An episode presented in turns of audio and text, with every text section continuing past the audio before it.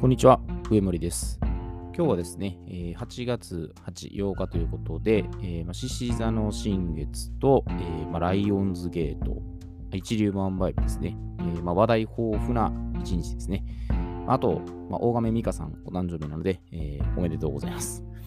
で、あのゾロ目でですね、ま、8はこう無限大っていうふうに解釈もできるので、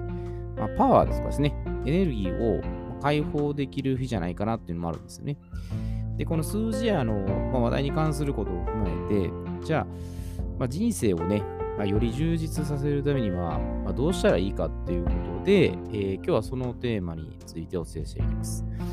じゃあ、あの人生を、まあ、充実させるために、まあちょっとこう、若干ね、マインド論的な感じなんですけど、これ以前私も教わった話で、まあ、人生を充実させるためには、えー6つのね、条件がありますってことなんですね。で、これ何かと言いますと、まあ、充実の6条件と呼ばれる考え方で、で、この6つなんですね。えーまず1つ目が、えー明確な目標がある。で、2つ目が、えー困難を伴うこと。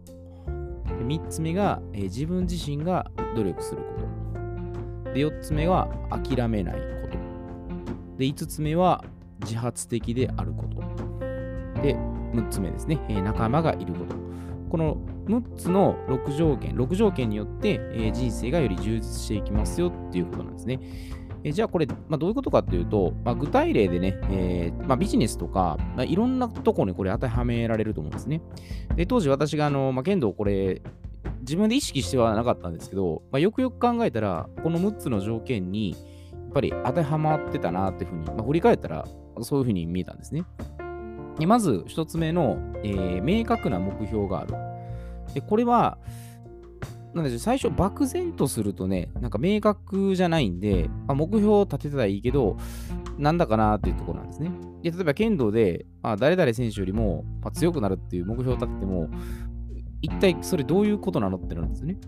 だから目標設定するときは、やっぱこれ、いつもより具体的にあの数字とかあの期限ですね、えーこういうものを入れる方が、まあ、はっきりして分かりやすくなります。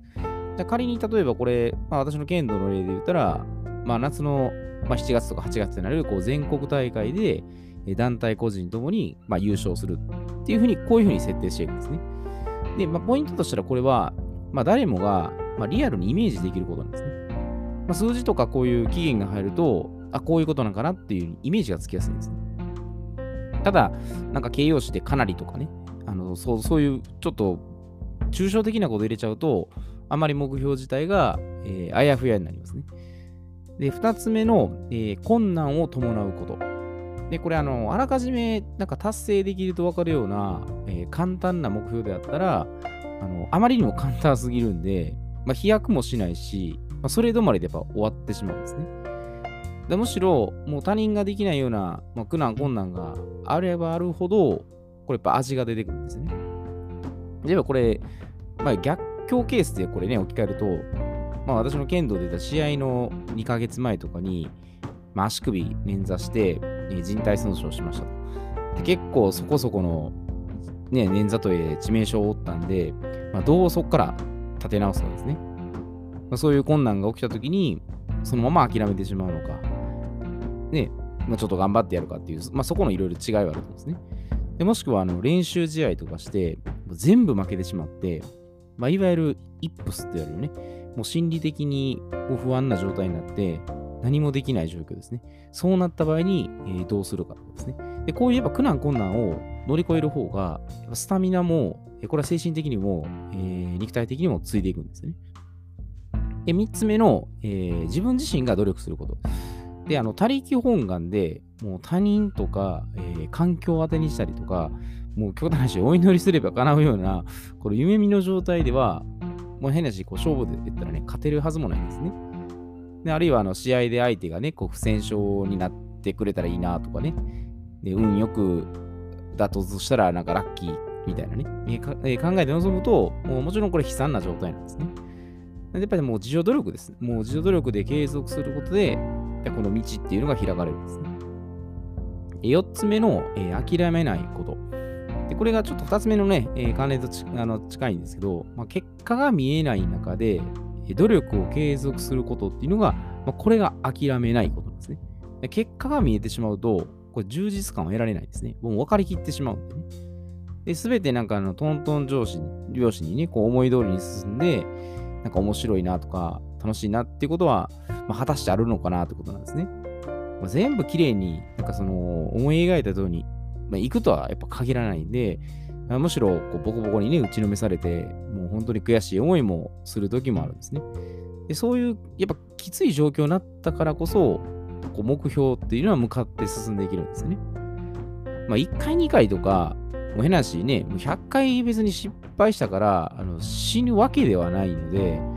まあ、あの雪だるまをね、えー、転がすように、まあ、これはもう粘り強さが必要なんですね。タフな、やっぱり強靭で、まあ、スタミナとさっき言ったね、精神力ですね。ここも、ここはやっぱり必要になります。で、まあ、5番目が自発的にすることですね。もうほんまにこれ当たり前のことなんですが、まあ、他人に強制されて、まあ、いやいやしているようでは、もう多分いつまでたってもやっぱ成長はしないんですね。で、まあ、指導者にね、これあれこれ指示されて、まあ、稽古してるとかでやったら、まあ、試合どころか、まあ、自分のそういう、まあ、甘えた弱い心にね、こう打ち勝つことはできないんですね。もう自主稽古とかね、こういう肉体トレーニングとかして、で自分から進んでね、こう指導者にお願いするぐらいの状態が、まあ、これは一番ベストですね。で、6つ目が、えー、仲間がいることですね。で、一人でこう黙々と、まあ、やり続けることはもちろんこれ大切です。ただ、あのそれをこう後押ししてね、えー、協力してくれる仲間の存在がいれば、まあ、知恵を借りてね、こうさらにこうレベルアップっていうのができるんですね。だからもし何かね、稽古とか剣道で試合でつまずいたときに、これ信頼できる仲間がいれば、まあ、かなりこれ無敵ですね。で、あの、団体戦とかね、これ剣道とかも野球とか全部含めていろいろあるんですけど、これやっぱチームワークが必要、重要なんですね。で、駆け引きして、なんかこう、ずるいことを許すんじゃなくて、お互いが助け合える存在感としての、そういった支えですね。まあ、これが最終的に、え、団体戦のやっぱ勝ちにつながるんですね。なんで、まあ、同じ目標に向かって、まあ、一緒に困難をね、こう乗り越えていく、もう過程ですね。これはもう必要になってきます。なんで、まあ、あんまりこう孤立しないでね、えー、協力できる体制はあの作っていった方がいいと思います。で、えー、これ本当にあのビジネスなんで、あのー、もうスポーツも全部含めてなんですけど、まあ、人生やっぱ山あり、谷あり、谷ありですね。だからもう方程式のように、これといった正解っていうのは、えー、正直ないです。でもしこうね、何かに、まあ、ぶち勝ってね、こう立ち止まって、もう心も折れそうだなという状態になったら、まあ、この充実の6条件っていうのをね、えー、思い出してみるのもいいと思います。何かね、こう、いろいろ自分なりに考えてやってるけど、何か違うなとかね、もちろんこう思い悩むこともあると思うんですよね。でそういう時に、この6つの条件をね、一つずつ思い出して、ひょっとしたら自分は今、ここは欠けてるんじゃないかなとかね、こういうところが見えてないんじゃないかなっていうふうにあの見直すこともできるので、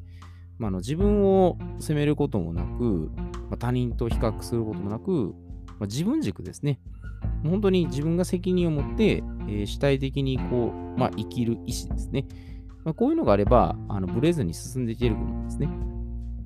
で、まあ、ちょっとこうなるとね、なんか一種の精神論的には見えるんですけど、まあ、この条件6つを一個一個自分のね、やってることとかにあの置き換えていったら、全部使えるんですよね。で、これだから、普遍のある意味、もう法則性みたいなものですね。充実させるには、こういう風な条件が整ったら、あうまいことを言ってるんだなと。でも知ってないときは、何かしらどっかが抜けてるか、まあ、自分のその、ね、力不足であったりとか、まあ、いろんな要素を考えられてるんですね。だからやっぱりおも面白いんですよね。なんか味のある人生っていうのは出てくるので、えー、まあ、今日ね、こういう8月8の一つ、まあ、新月のね、こうまたスタートにはなるので、えー、こういうところをまたね、計画に入れたりとか、目標設定することに、え使ってもらってもいいかなと思います。えー、では今日はこれで失礼いたします。